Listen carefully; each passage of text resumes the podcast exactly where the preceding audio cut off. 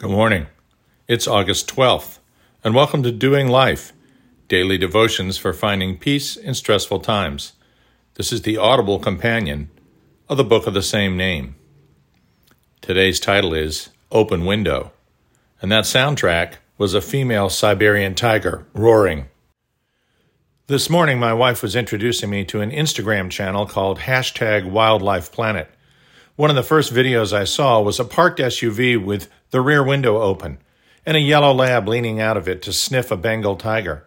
Next thing you know, the tiger had leapt into the car through the open window. It reminded me of a video several years ago of a drive through wildlife reserve in China, where first one and then a second woman exit their vehicle, presumably to get a closer look, and get dragged into the underbrush in the mouth of a tiger. Neither survived. I've watched our cat Sterling go through his set look left, look right, wiggle haunches, and pounce routine a hundred times. The dead squirrel on our porch this morning is testimony yet again to just how fast a cat can pounce. Leaving your window open with your dog hanging out of it with a Bengal tiger prowling close by is not a good idea. Getting out of your vehicle to take a closer look at a tiger is a bad idea. Getting out of the vehicle after your friend has already been taken by a 600 pound cat is an even worse idea. Moses uses the word rabis, crouching, to graphically communicate how close we are to making fatal mistakes. The evil one is right there, waiting patiently to take advantage of our too often rampant selfishness or even our simple lack of caution.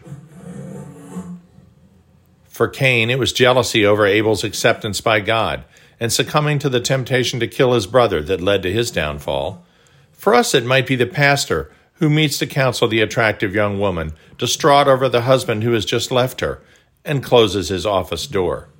It might be the traveling salesperson who stays in the chain hotel, who knows that that big screen TV can show him things for a few dollars that he wouldn't watch while on vacation with his wife.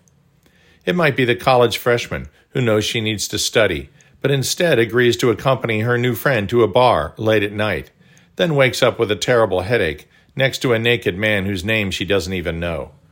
It might be the recovering addict who has been clean for two years, but who goes to visit an old friend at his beach house, knowing full well that this friend will still be into, quote, the life, unquote. My mother used to say what a lot of mothers have always said nothing good ever happens after midnight. We humans are susceptible. The spirit is indeed willing, but the flesh is weak. Matthew 26, 41. Why leave the window open when there's a tiger right outside? Why get out of your car for a closer look when the thing you want to see has both the will and the power to take you down?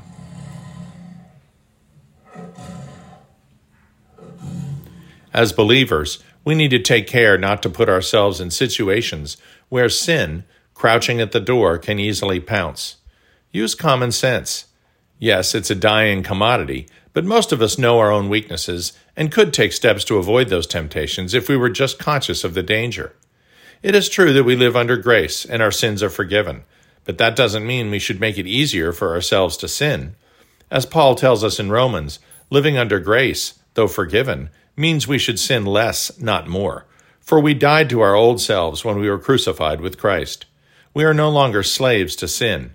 We now have the power to roll up the window, to stay in the car, and to slam the door in the face of the crouching lion.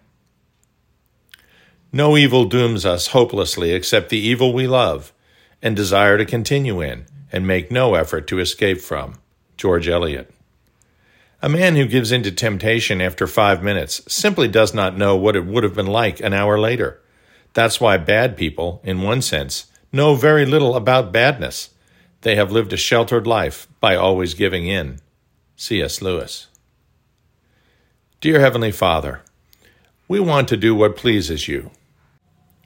Knowing the Spirit is willing to resist the evil one, but the flesh is weak, direct your Spirit to strengthen us and to make smart decisions when it comes to avoiding a Satan who is always ready to pounce. Amen.